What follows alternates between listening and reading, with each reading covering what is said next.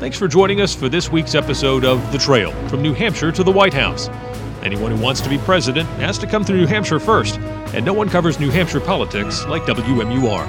I'm WMUR Political Director Adam Sexton, and we hope you can join us every week for this podcast. Good evening and welcome to our Conversation with the Candidates series. I'm Adam Sexton and our guest this evening is former Congressman John Delaney. Tonight we'll be getting to know Representative Delaney and where he stands on key issues. At the start of our show, I'll be asking the candidate some questions, and then after a break, we'll have our studio audience ask their questions in a town hall format. But before we get to that, let's take a quick look at the candidate's biography. John Delaney was born in Wood-Ridge, New Jersey in 1963. He graduated from Columbia University and has a law degree from Georgetown. After law school, Delaney launched two companies that ended up on the New York Stock Exchange. For his first business, he was the youngest CEO of a publicly traded company. His second was focused on providing loans to small and mid sized businesses, and the Obama administration gave it the Bank Enterprise Award for investments made in low income communities. In 2012, he was elected to Congress from Maryland and served three terms, saying he worked hard for veterans, stronger public education, and to combat the opioid crisis.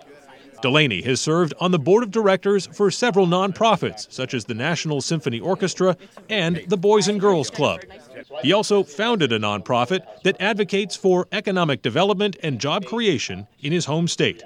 Delaney is married and has four children. Congressman, thanks for joining Adam, us this evening. thanks for we appreciate me. it. So let's jump right into this. Uh, it's a crowded Democratic field, still growing. Don't know how large it'll get, maybe Yeah. two dozen or more candidates. How do you stand out in a field that already has uh, big guys like Bernie Sanders? Well, I'm a problem solver, right? I'm very focused on solving problems. I've been doing that my whole life. I'm focused on getting really big things done for our future. As an entrepreneur, I'm a builder. I tend to think about where the world is going, and I've got big ideas to make the future for my kids and your kids better. I want to restore a sense of common purpose to who we are as a country. I think one of the most important issues in this country right now is how divided we are.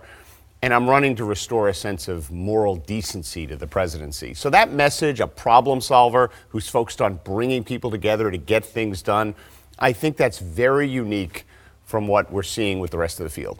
You were the first candidate into the race all the way back in 2017. Arguably, you've heard from more voters for longer than anyone else who's in the race. So, what are the voters most concerned about right now? I think at the end of the day, voters are concerned about things that really affect their lives, right? As they should be. Whether it's education, right? What's going on with their kids in, in school, whether their job and their pay, what's happening in the workplace. They're worried about how changes like automation and things like that are affecting you know, their job and the opportunities for their kids. They're worried about their health care. They see pharmaceutical prices going up, opioid addiction that's ravaging our country. You know, they see it in their community. They worry will there be jobs for their kids in their communities? I mean, they're worried about those basic kitchen table issues that really affect their lives. They're not as worried about a lot of the issues we all talk about in politics sometimes. They're generally focused on things that really matter to them and their families. You want to op- uh, expand service opportunities for Sure. America's youth. Tell us about that plan that you have. Uh, So I, I'm going to launch a, an initiative to give every kid who graduates from high school an opportunity to serve their country. Not mandatory, but kind of an exciting incentive-based program where they could sign up for national service. They could either join the military, or they could do community service, or they could do a whole new program around infrastructure, rebuilding our national parks, that kind of stuff. Kids will be mixed with each other from all over the country. They'll get skills. It'll help get them ready for college if that's what they want to do, or if they just want to get a job, they'll actually get a certificate out of it. And I think would be something that really brings us together. National debt right now is at $22 trillion. Yes. Federal deficits are exploding. Uh, every one of the Democrats has an ambitious agenda they want to achieve. How do you bring that agenda into reality and also reduce our national debt? Well, you have to you have to tell the American people how you're going to pay for things. That's one of the things that's unique about me. Whenever I lay out a program, I'm like, this is how I'm going to pay for it. Because I think the debt we're leaving our children is absolutely unpayable. We have to change the fiscal trajectory of this country. And this last tax cut that went through in the Congress, the Trump tax cut, made the situation worse. I mean, we're running huge deficits at a time when the economy is actually pretty good. So, my proposal is to lower our deficits to about 2% of our economy. Because if we do that and our economy can grow at at least 2.5 to 3%, which I believe it can under my policies, the debt as a percentage of our economy will go down and we'll, we'll leave our children a debt that they can handle. You also want to emphasize research and development. Which industries get that money under a President Delaney? Well, so I want to continue all the good investments we make in life sciences through things like the NIH, but I want to dramatically increase our investments in clean energy research. If you look at the problem we have with climate change, which is very significant, and we need to do something about right away, which is why I introduced the only bipartisan carbon tax bill in the Congress. That's right, a bipartisan carbon tax bill, and I believe I can get that done in my first year. But that's not going to solve the problem. We actually have to almost innovate our way out of the problem, just like the American people have done historically. And so the best way for us to do that is with a five-fold increase in the Department of Energy research budget around energy storage, transmission technologies, and maybe the most exciting technologies that are out there are called negative emissions technologies. These are actually machines that take carbon out of the atmosphere. They're much more promising than people think, right? But they're too expensive right now. So we need more innovation to bring down the cost so they become a practical solution. So my approach to, to climate change is to slow it down dramatically with a carbon tax, which I believe I can get passed in my first year as presidency, with every Democrat and all the Republicans in coastal states. That coalition can get a carbon tax bill passed.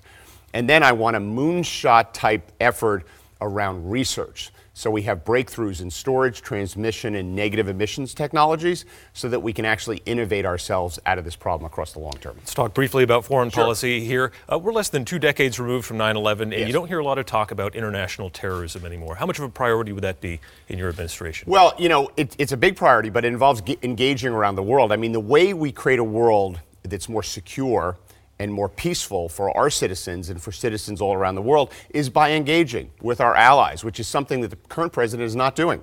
He doesn't value our allies the way prior presidents have, and he doesn't have a framework about how we deal with foreign policy that involves the U.S. engaging with our allies. It's, a, it's always a significant risk. It's one of the top priorities of the, of the President of the United States, if not the number one priority, to keep the American people safe and it'll be a big priority in my administration. Okay, Congressman Delaney, we're going to continue this conversation in a moment. Coming up after the break, we'll bring our studio audience into the conversation. Stay with us. Hey, Facebook recently made some changes. Now you're missing out on lots of content from WMUR, but it's easy to stay connected. Go to WMUR's Facebook page, tap follow, then see first. That's it. Just two taps brings you back in the know. Welcome back to Conversation with the Candidate and our candidate, former Congressman John Delaney. We're going to jump right into our town hall format here with our voters, and we're going to start with Grace Kennedy from Hudson. Uh, welcome. Uh, represent- welcome. Representative Delaney, do you think it's time for us to get out of Iraq, Afghanistan, and Syria? I do think we should get our troops home as soon as we practically can, but I think we need standards for each of those specific countries for what needs to be achieved before we bring our troops home. I mean, Afghanistan has been the longest war or engagement, if you will, that this country's ever had. Right? We've been there for 18 years now. And the amount of investment we've made in that part of the world, in terms of the, the young men and women who we've lost, and the amount of taxpayer money that's been invested in those places, it is time to bring our troops home but we can't do it before we meet certain goals or milestones in those countries because then everything we have done and all the sacrifices we've made we could potentially lose any progress. So let's look at Syria, for example, because the president recently call, called to bring our troops back from Syria, but then he quickly reversed some of that decision, which was actually the right thing to do. He didn't consult with his advisors when he did it. He had a conversation with the leader of Turkey and made a decision kind of on the fly. That's not the way you make decisions to bring our troops home. So, Syria, for example, I think three things have to be achieved before we bring our troops home. The first, we need assurances that the Kurds, who fought with us side by side in some of the most difficult battles in Syria, right, to, to, against ISIS, we have to get assurances from Turkey that they will not attack the Kurds. The Kurds were our allies in that battle. And we have to make sure that if we pull our troops out, that these allies of ours are not suddenly attacked by Turkey. So that's one thing I would want to see. The second thing I'd want to see is the fact that ISIS is really, in fact, defeated. ISIS is a threat to the United States of America. We've made tremendous progress, right? And it's basically, at this point, not an organized group, and it's you know, it's in disarray and, and uh, isn't really a substantial threat, but we're not completely finished, as we know, because we've seen some things. The other thing that we has, has to happen is, is Iran has a very, very significant footprint in that country right now, and we want to make sure Syria is not just a puppet of Iran. So there's an example about how I think about it. Very specific goals that I want to see achieved before we bring our troops completely out of those countries. And the same is true with Afghanistan. Thank you. Okay, thank you, Grace. We go to our next question from Gail Austin. Hey, Gail. No, I'm not Gail. Oh, I'm sorry. Sorry, the rundown was incorrect. So just introduce yourself and ask your question. Dr. Dennis Shea. Dennis. Yes. Uh, as you're aware, there are over 50 million senior citizens in this country. And one of our problems, of course, is medical costs. What are your plans to reduce those? To reduce medical costs. So it's, Yes. a, it's an important issue. and in men, it's Dennis, right? Yes. Did I hear that you're a doctor? Yes. Great. So, um, Not a medical doctor, not a medical doctor. but a doctor. So if you were thinking, if you and I were sitting here thinking about the long-term fiscal health of the United States of America, the number one issue we'd have to deal with is healthcare. Right? Healthcare is one sixth of the U.S. economy. If it was its own country, it'd be one of the largest countries in the world. And the rate of growth of healthcare expenditures has far exceeded the rate of growth of everything else in our economy, which is one of the reasons the American people haven't gotten a raise in so long, because any increase in productivity in our economy has been absorbed by healthcare. So the question you're getting at, Dennis, which is how do we control healthcare costs, is so incredibly important. It's one of the reasons that I believe we need a universal healthcare system right? And in many ways, right now, we have a form of a universal healthcare system. It's just a terrible system. And what I mean by that is every American can show up in an emergency room and actually get care by law. But emergency room visits are 10 to 15 times more expensive than going to a primary care physician. So it's an example of how broken our healthcare system is. So I've proposed uh, that we have a universal healthcare system where everyone gets healthcare as a right. We leave Medicare alone. We create a new program for for Americans that they get from when they're born to when they're 65. It's a basic government health care plan. But they can also opt out of it or get supplemental programs very similar to what happens with Medicare. I think the best healthcare system for this country would involve a basic government plan that everyone gets as a right. So that if you're a low income American, you have health care. If you're between jobs, you have health care. If you want to go start a business, you have health care. If you're a, a kind of a, a child that ages off a parent's plan, you have health care everyone should have health care as a right, but they also should have options, right? To buy a commercial insurance plan if they want, or to get a supplemental plan from a commercial insurance company. I think that kind of model, with the right incentives around how care is delivered, and the Affordable Care Act actually put in place a bunch of good things that are, we're starting to see some of the, the benefits of it in terms of healthcare costs. I think that type of a model will lead to a healthcare system in the future where we have universal access, where we have high quality, and where we start controlling costs. And I'm so glad you asked this question because when we think about healthcare, too many people just talk about access, right? How do we get the American people access? That's really important, and we should have universal access. But we have to do some things to control costs. Pharmaceutical prices is another thing. I mean, we don't allow the federal government to negotiate with Medicare right now. I mean, how ridiculous is that? Imagine Walmart not being able to negotiate prices as the largest buyer of goods. But that's the position we've put the federal government with respect to Medicare. It cannot negotiate these prices. So that's one thing I'm going to change. But the other thing I'm going to change is I'm going to make this kind of a global trade issue. Because one of the things that's happening right now is the United States of America, the citizens of the United States of America, are effectively funding the whole pharmaceutical industry. But literally, citizens in Germany and Spain, in many cases, they spend a third of what we do on pharmaceuticals. And the reason for that is they have one person who negotiates the price. So in Germany, one person negotiates the price, and they hammer down those prices. Wherever you buy pharmaceuticals in Germany, you pay that price. And in some ways, what those countries do is they, lo- they negotiate the prices below cost. And then the pharmaceutical companies come to the United States of America and they jack up the prices. Right? So we, you, the taxpayers of the United States of America, are funding the entire global pharmaceutical industry. To some extent, the rest of the world is free riding against us or off us. And, and, listen, I'm all for selling pharmaceuticals to poor countries at low prices, but I'm not for citizens in wealthy countries paying a third of what we do for pharmaceuticals. So I'm going to make this a trade issue to ensure that the United States of America pays the same for pharmaceutical prices as the other wealthy countries in the world, the G20, if you will. So that's another issue related to healthcare costs. Dr. Shea, thank you for the question. Our next question comes from Benjamin Pelletier of Nashua. Hi, Representative Delaney. Hello, Benjamin. Uh, what is your plan to stop the opioid epidemic in states like New Hampshire? Well, it's, it's, such, a, uh, it's such an important question. And it was funny, I was just talking to, a, to a, a police officer, a member of law enforcement, right before I came out on the stage.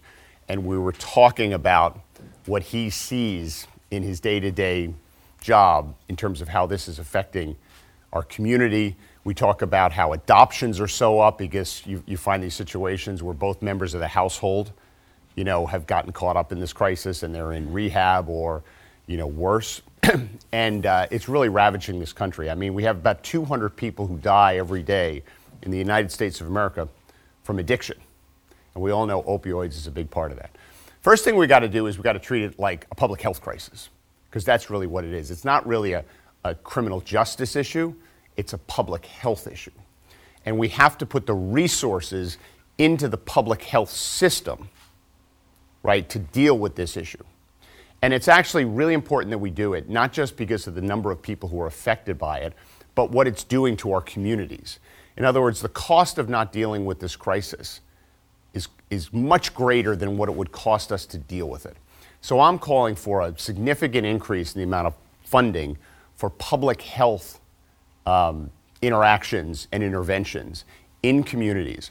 There's a lot of things that are working in communities. There's a lot of nonprofits, there's a lot of community based organizations that are working. And what the federal government needs to be doing is identifying the best practices, seeing what's working in communities, and putting more resources behind uh, those methods, right? But the other thing we got to deal with is we got to deal with all the economic dislocation that's going on in this country. Because unless we deal with that issue, right, there'll be something else. Right? It won't be opioids, but it'll be some other issue. Meaning the conditions that exist in our communities create the environment where you can kind of have the epidemic that we're seeing. Right? So that's why one of the big agendas I have is to make sure there's investments in communities that are left behind whether they be rural America or urban America, where people aren't investing, where there's no jobs, where there's a lot of despair, we need to get more people investing in these communities. So it starts with smart economic policies, right? It involves dealing with this as a public health issue and making sure we have the resources behind it. But it also involves accountability, right? I read in the paper this morning that one of the main manufacturers of opioids is going to file for bankruptcy, right? As they should, because they're being sued, as they should be, because these pharmaceutical companies knew exactly what they were doing. They knew exactly what they were doing. So, great question. Thank you, Benjamin. Thanks, Benjamin. Our next question comes from Lynn Ward Healy of Bedford. Hey, Lynn. Welcome. Glad to have you in New Hampshire again. Nice to be here. Um, how will a, progress- a moderate such as yourself avoid being pulled to the progressive end of the party during this primary season? Well, thank you for that question. And, you know, I, I tend to not get caught up in these labels that much because I consider myself a problem solver first and foremost. In other words, I want to get real things done that matter to the American people. So, whether it's climate change or other issues that progressives really care about, for example, I have real solutions. So, I'm just going to stay in my solutions oriented lane. Because when I look back at American history, right, I see that all the great things we've ever done, all the enduring things that we've done that have really transformed our society, and have lasted, they were all done when we came together as Americans, not as Democrats or Republicans or independents, but as Americans and got these things done.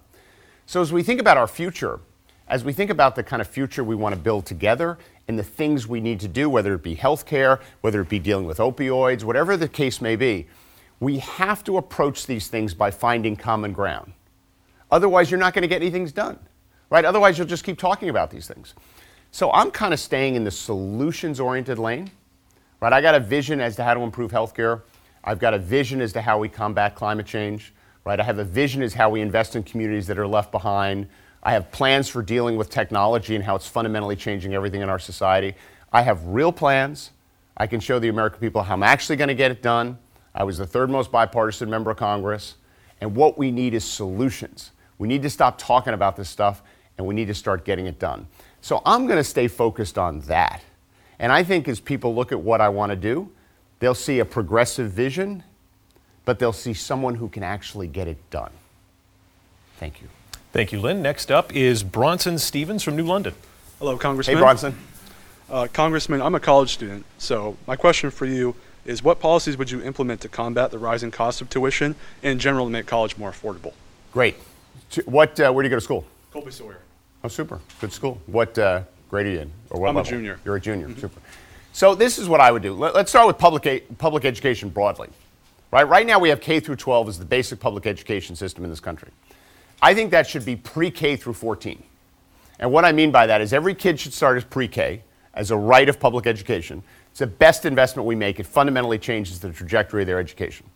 But then after high school, I think every kid in America deserves at least two years of either community college or career and technical training as part of basic public education. So that's the first thing I would do.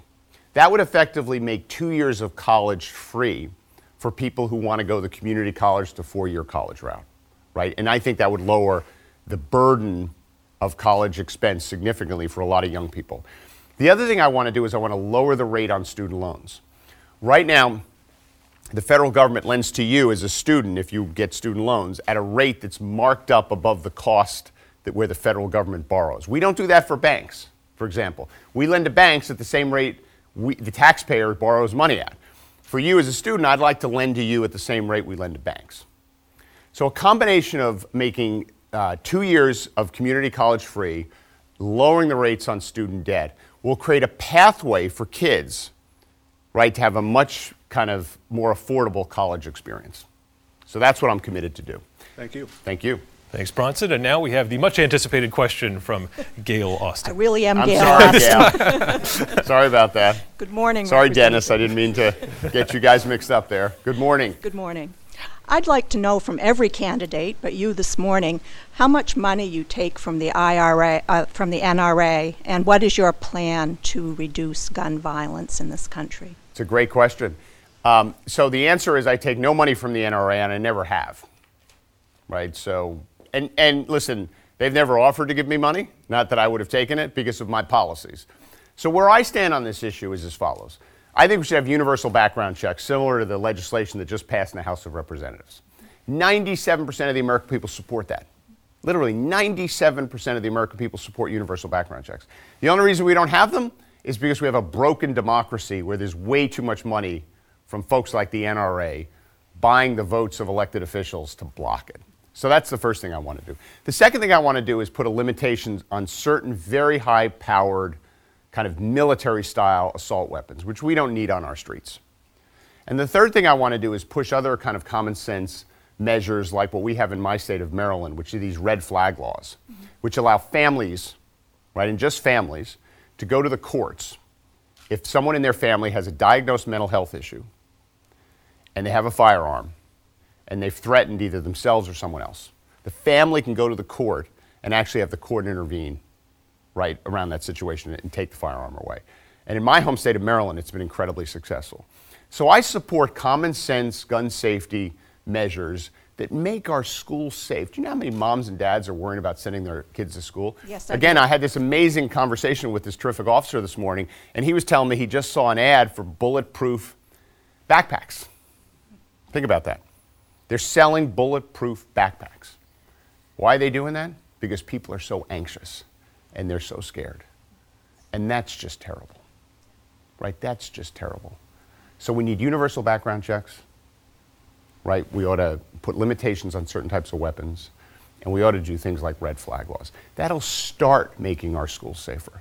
And then we also have to deal with the mental health crisis in this country. 40 million people are suffering from a mental illness in the United States of America. So those are some of the things I'm going to do as president so that people aren't advertising for bulletproof backpacks in the future. Thank you. Thank you. Thanks, Gail. And a quick follow up on this, Congressman. How do you identify uh, these at risk people, do you think? Besides go just families with the red flag laws, how do you identify these people that commit these mass shootings? Well, you know, look at that. I mean, that's why we have a mental. That's why we need a more robust mental health system, right? So that we can actually start intervening with people who really show signs of having a risk. But I do think these red flag laws, I mean, in my state, I think last year 180, it was used 180 times. It's a high standard. You know, you just can't go into court and, and get the judge to take the firearm away from your family member. You got to go there and make a case. And the case is based on the fact that there's a diagnosed mental illness, they have a firearm, and they've done something specifically to threaten either themselves or someone else. But it's a good example of a smart policy. And we need more of those kind of things where you have actually identification and intervention right at the local level. So clearly we need background checks, clearly we need limitations on high powered assault weapons, but we also have to be being smarter about identifying some of these situations before they happen. How do you do winter? Outside? Inside? Either way, we've got fresh ideas, served up hot or cold. You ready? If you're after winter adventures, packed with powder, or ones brewed fresh, looking for action, or a break from it, need a place to chill, or somewhere to warm up, make the season better. With New Hampshire Chronicle, get more out of winter. Here we're going to get right into 30 full minutes of questions, commercial free, and we're going to start with Joan Krimlis. Thank you. Welcome to New Hampshire. Nice um, to see you, Joan. How would you secure the southern border um, so that illegal cargo and um, undocumented people cannot come across the border? So the first thing I would do to secure our southern border is talk to experts. Right? I don't think politicians should be making this decision. I think we should have experts making the decision. And I think if you talk to experts, this is what they tell you. What we should do mostly is have technology solutions. Right? Technology solutions, particularly across parts of our border that are incredibly environmentally sensitive, are much more effective, not only cost effective, but actually effective than building barriers. So things like high powered cameras, utilizing drones, things like that can secure most of our borders in an incredibly cost effective and effective manner in terms of you know, uh, monitoring what's going on the border. We probably need more personnel, right, at certain parts, particularly at ports of entry, where a lot of illegal drugs are coming in, right, where we need more technology as well. And probably in certain places, a barrier, right? So I think if we got a bunch of experts around the table and we said, hey, we want to spend this, the following amount of money, how should we do it? I think they'd come back with a combination of technology solutions, maybe some barriers in a couple of spots, and more personnel. They'd have a focus on ports of entry, I think, because that's where most of the problem is right now. Right? If you look at where illegal drugs are coming through, they're coming through ports of entry. Right? So that's where we need to make more investments. So, as president, as someone who cares about ensuring that our borders are secure, I would do the smart thing. And the smart thing is to talk to experts, get their recommendations. For example, I talked to a company that's running a pilot along the border using technology, high powered cameras and drones. Right? In their part of the border where they're running the pilot, crossings are down 95%. They believe they can install that whole system across the border for $200 million. Right? So that's what you do if you actually don't use the border as a political issue and you're actually trying to do the right thing, use the taxpayer money as wisely as possible, and actually secure our border. That's what I would do as president. Thank you. Okay, next up is a social media question. You're attracting some attention from Republicans here. State Rep Jess Edwards of Auburn, not sure if this is a fastball, a curveball, or a softball here. He says, How great a job do you think President Trump is doing? Which camera do I look at, first of all, when I answer yeah, the question? Go ahead, take it away. Got it. So, um, I don't think President Trump is doing a good job at all. And the, the main reason I think he's doing a terrible job is because I think he lacks a moral compass and he's indecent right? I think what the American people deserve is a president who actually operates with a moral compass and is decent, right? And, and projects a sense of respect and civility and honor to the office of the presidency. I also think he doesn't tell the truth.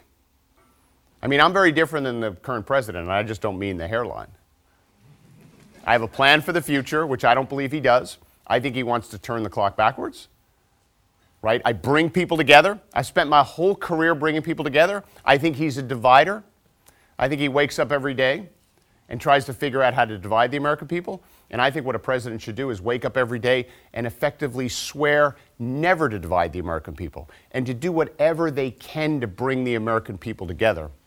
And I don't think he's honest with the American people, and I promise to always tell you the truth.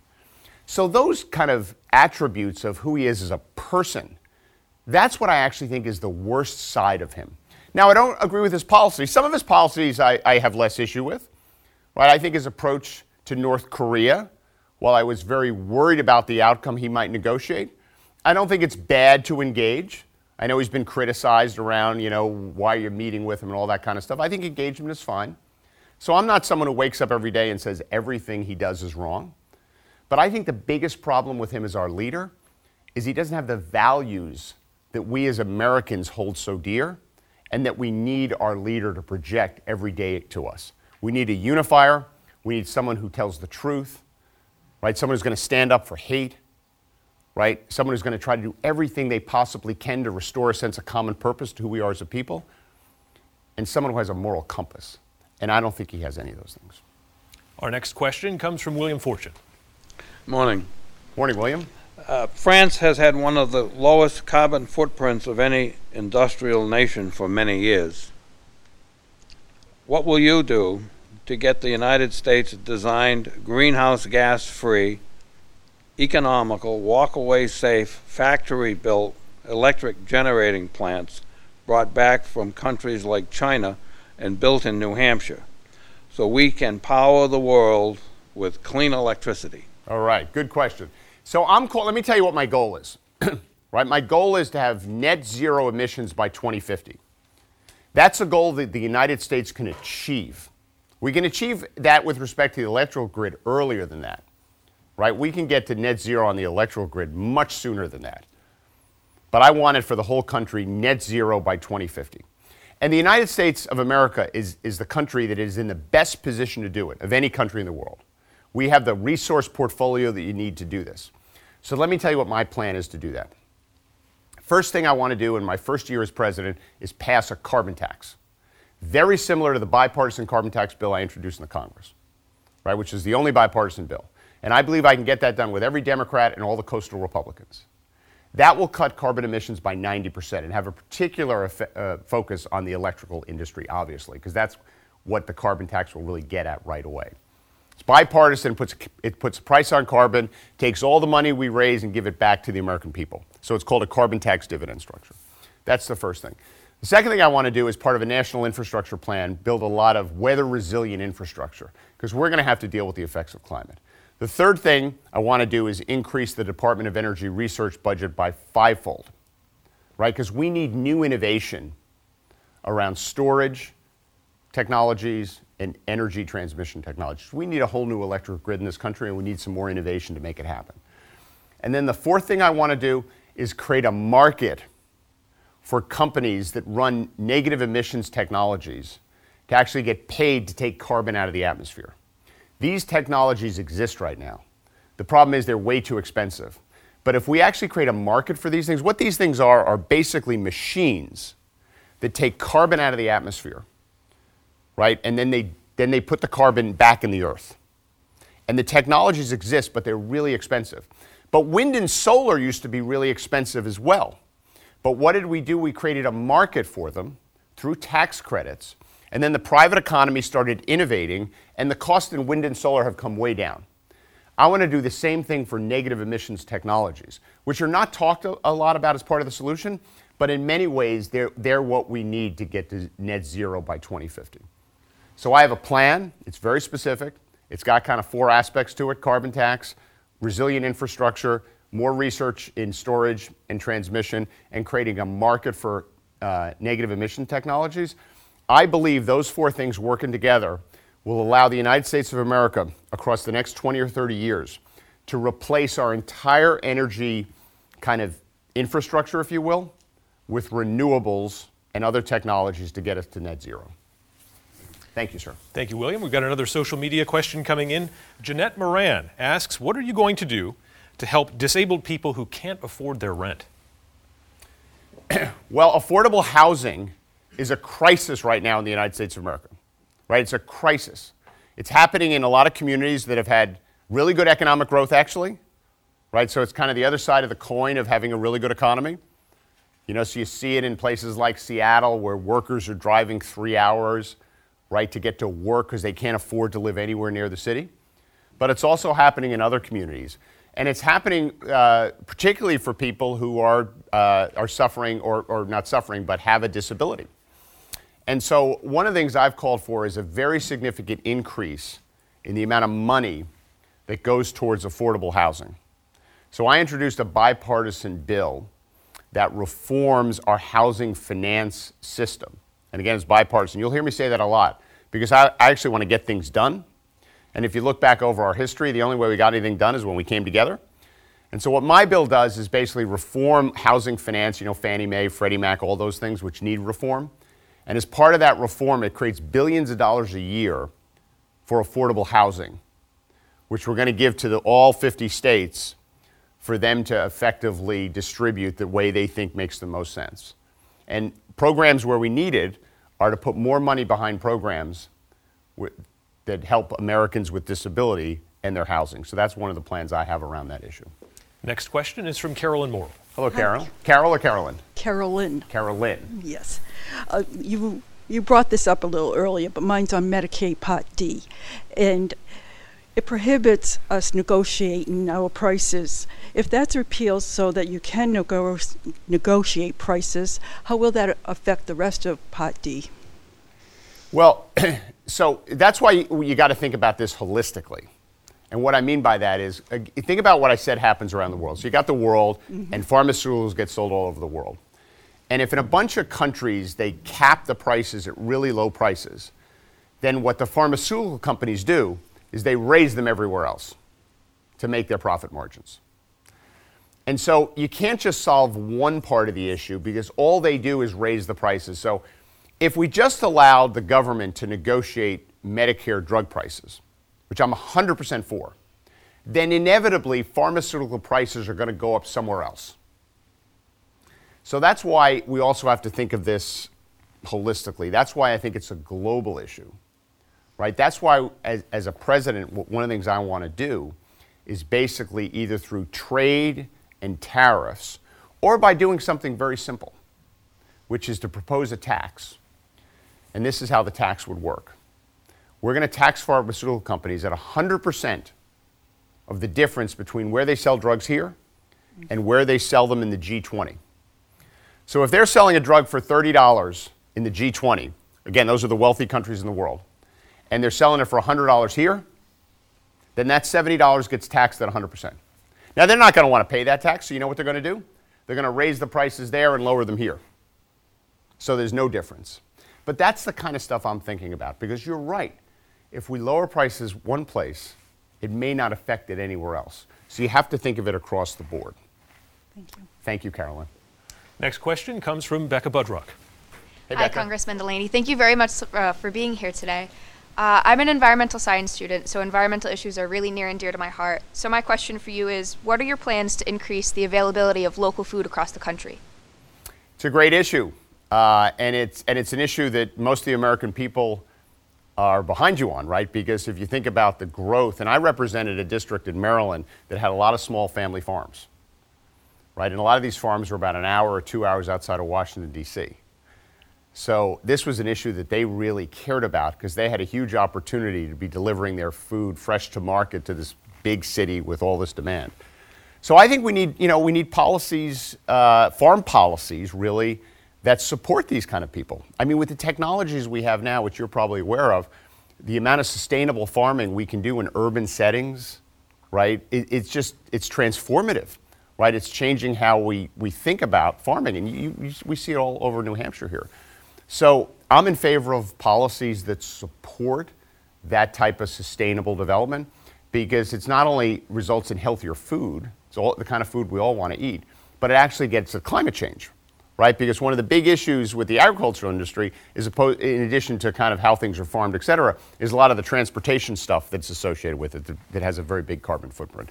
So I think it's great. I think it's a really exciting trend in this country right now.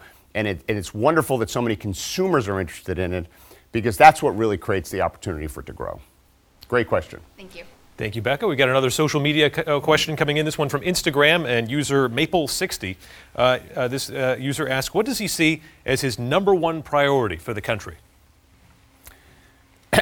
Well, the, my number one priority for the country is to try to bring us back together, right? Because we're so divided. I think the central issue facing this country is how terribly divided we are as a people, right? And you hear it everywhere, right? You, you have it in your own private conversations when you're at a coffee shop or at, you know, at work or at school. The divisions have become so deep in this country that they're literally tearing us apart. So I think we need a president that actually wants to bring us together. And I got some specific ideas as to how we do that. Right? The first thing is when I'm inaugurated, I want to look out the American people and say I represent every one of you, whether you voted for me or not.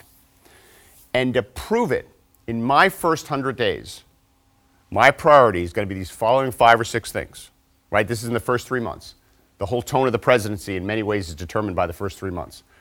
I'm going to have five or six existing bills in the Congress that deal with big things climate, my carbon tax bill. I want to double the earned income tax credit, which is the most successful anti poverty program we have in this country. I want to build infrastructure, right? I want to fix our criminal justice system, and I want to do immigration reform. Those five priorities, there's good ideas in the Congress right now that are bipartisan. Wouldn't it be amazing if a president looked out the American people and said, In my first 100 days, I'm going to focus on things we agree with each other on? I'm going to focus on things we agree with each other on. And I've taken bills that exist in the Congress that your good minded Democrats and Republicans have worked on for years. And that's going to be my agenda. And we're going to get those done. And we're going to prove to the American people that we can start working again. And then I want to reform government. I want to take on too much money in politics. I want to take on gerrymandering. I want to take on voter suppression things that kind of bend the will of the democracy away from the American people. And then I'm also calling for national service. Right, as I said to the gentleman when we talked about um, college affordability, one of the things I want to do is have a national service program, not mandatory, but really an exciting program where kids can serve their country. It'll bring us together. It'll be something we're proud of, and it'll help that generation of young Americans. Quick so that's my proposal. Quick follow up there, Congressman. You mentioned wanting to pass these bills that exist in Congress already. Uh, why have they not passed so Leadership. far? You know, as someone who's running on the fundamental premise that we actually have to start doing things, right? Because if you look back what's happened in this country, it's really pretty simple. The world's changed rapidly because of technology and globalization. And we didn't prepare our citizens for it which is why so many people have been left behind. And why didn't we prepare our citizens for it? Because we stopped doing things. We haven't updated our public education system, right? I mean, I did a roundtable here in Portsmouth talking to teachers about the additional burdens they have as teachers in 2019, right? They're not just dealing with what happens in the classroom, they're dealing with so many other things. We haven't uh, updated that. We haven't uh, updated our environmental policies to deal with climate change. Right? I did a roundtable here in New Hampshire talking about that.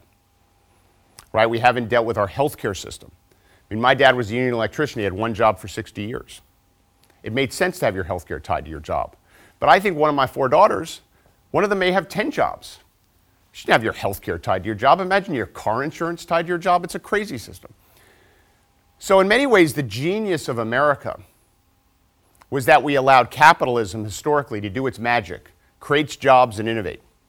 But we moderated it with tax policy, regulation, workers' rights, and societal infrastructure that was built so that the American people had a shot.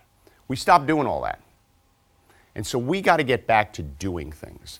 And the reason these things haven't gotten done is because people put their political party ahead of their country. They care more about partisanship. And we need a president who's actually running on this philosophy of leadership which is to find common ground and get things done. And then we can start getting some of these things done. Next question comes from Clara Monier. Good morning, Good Representative. Morning. As you can see by my hair, I'm a senior citizen, and I'm concerned about the Social Security system. Um, some organizations have been predicting that it will reduce its benefits by 2035. Yes. Do you see this as a problem, and how would you solve it since you're proposing yourself as a problem solver? Well, it's a, it is a problem. It's not as big of a problem as people like to scare you into thinking, but it is a problem. And I actually, again, kind of coming back to this theme of kind of working together, I have the only bipartisan bill in the Congress that actually deals with it with a gentleman named Tom Cole, a, great Republican from Oklahoma. He and I have a bill to extend the solvency of Social Security by 75 years. So just coming back to Social Security, I mean, Social Security is, is maybe the greatest anti-poverty program we've had as a country. When it was put in place, 50% of our seniors lived in poverty. Today it's about 10%. It's fantastic, right? It's a fantastic program. But across time, we've always made adjustments to it. Why did we do that? Because it's basically social insurance. It's not an entitlement program. People pay into it like an insurance program and then they get money out. Right, but as we've as things have changed, as people live longer and the ratio of people working to in retirement have changed, we've made adjustments. The last time we did that it was in the early 80s. Right? Back then we had a very similar situation. And the poverty rate of seniors was 20%. We adjust made adjustments. They extended the solvency for 50 years on a bipartisan basis, and the poverty rate of our seniors has been cut from 20 to 10 percent which proves we can actually strengthen Social Security and not hurt the program. So again, it's not as big of a problem as people think, right? Because historically, Social Security is still solvent. But on an annual basis, what's starting to happen is more money is getting paid out than is being taken in. And by, as you said, 2030 to 2035, then it actually becomes insolvent. And by law, they have to cut benefits to make it solvent. They project that cut to be 25%, which is ridiculous. It's immoral. We can never do that. We can't just wake up and cut the benefits of our seniors by 25%. So we have to deal with it now. The sooner we deal with it, the better. The sooner we deal with it, the easier. And like most things, I've stepped forward, found common ground, and have a plan to extend the solvency for 75 years because I want to push this out to the next century. Great question. Thank you. Thank you. Thank you, Clara. Next question comes from Richard Savory. Hello, Richard. Hi, Mr. Delaney. Um, I grew up in a family of Kennedy style Democrats. Yep. My dad my, and my whole family. Nowadays, all you hear is all kinds of socialist ideals, and all the politicians they see me running have all these socialist, you know, programs they want to put out. Where are the real Democrats running for office so we can get our party back to where we work for the people? Well, here's one of them. And I mean, to some extent, this discussion about socialism versus capitalism is a real distraction. Because pure socialism, right, in its pure form, which is government controlling production, is a terrible idea. And it's the wrong answer to every question. But if you really look at the United States of America historically, we've been a capitalistic country with strong social programs. And that's all we got to do that's what we got to get back to. I mean, capitalism is the greatest innovation and job creation machine ever. And it is the reason the United States is the strongest nation in the world. But we always, as I said, moderated capitalism, right? Because left to its own devices, it's highly disruptive. We moderated capitalism with appropriate tax policy, right? Make, having a tax code that's fair, appropriate regulations, making sure workers have rights, and by building societal infrastructure. Social Security is societal infrastructure. Public education is societal infrastructure. Medicare is societal infrastructure. And what's happened over the last 20 years is we stopped doing that stuff. We've been fighting, we haven't done anything. And so there's been too much disruption caused by kind of capitalism being unchecked, if you will. So my solution is not to get rid of capitalism. That's a terrible idea. And replace it with socialism, that's a disaster. But what we should do is make capitalism more just and inclusive. And the way you do that is with tax policy, regulations, and importantly, societal infrastructure. I want to build a public education f- system for the next century. Right? I want to build the healthcare system for the next century. I mean, I was at Elliott Hospital a couple weeks ago, right? Walking around and hearing about what it's like to be running a community hospital these days right? There's things we got to do. And that's what my presidency is about. It's much more consistent with the kind of worldview that President Kennedy had. You know, President Kennedy in 1958 gave a speech in Baltimore, Maryland, where he said, We shouldn't seek the Republican answer, we shouldn't seek the Democratic answer, we should seek the right answer. We shouldn't refight the battles of the past, we should own our responsibility for the future. And that's my approach. Let's find the right answer, right, no matter where it comes from, Let's bring people together and let's focus on building the future. And we don't have to throw out the model that's made this country great. We just have to update it for the world we live in today. Thank you, Richard. Thank you. Richard, thank you. We have another social media question Great. coming in. This one from Nate Michaels on tax policy. He asks, What is the exact percentage you would consider a fair share? I always hear about not paying my fair share. I would like to know what that is. Well, let me tell you the part, it, you said Nate, right? Nate. Nate, let me tell you the part of our tax code that's not fair. And that is that if you invest money for a living, in many cases you pay about half in your tax rate as people who work for a living. That's not fair. That to me is the biggest loophole in our tax system. I would definitely be in favor of rolling back the tax cuts for high earners that this last Republican tax cut bill put forth. No question about it. But if you really want to address structural unfairness in the tax code, it's not by just raising rates. It's by doing something called the Buffett rule, named after Warren Buffett. And what Warren Buffett said very simple. He goes, Why is my tax rate half my assistant's tax rate? He goes, Why does that make sense? And he's right. So, what Warren Buffett proposed is that people who invest for a living, like him and so many other people in this country, particularly as wealth become more concentrated, and they live off investments and earnings. They don't live off wages, they live off investments and huge investments. They pay a capital gains rate that's a lot lower than what workers pay. And that's not fair.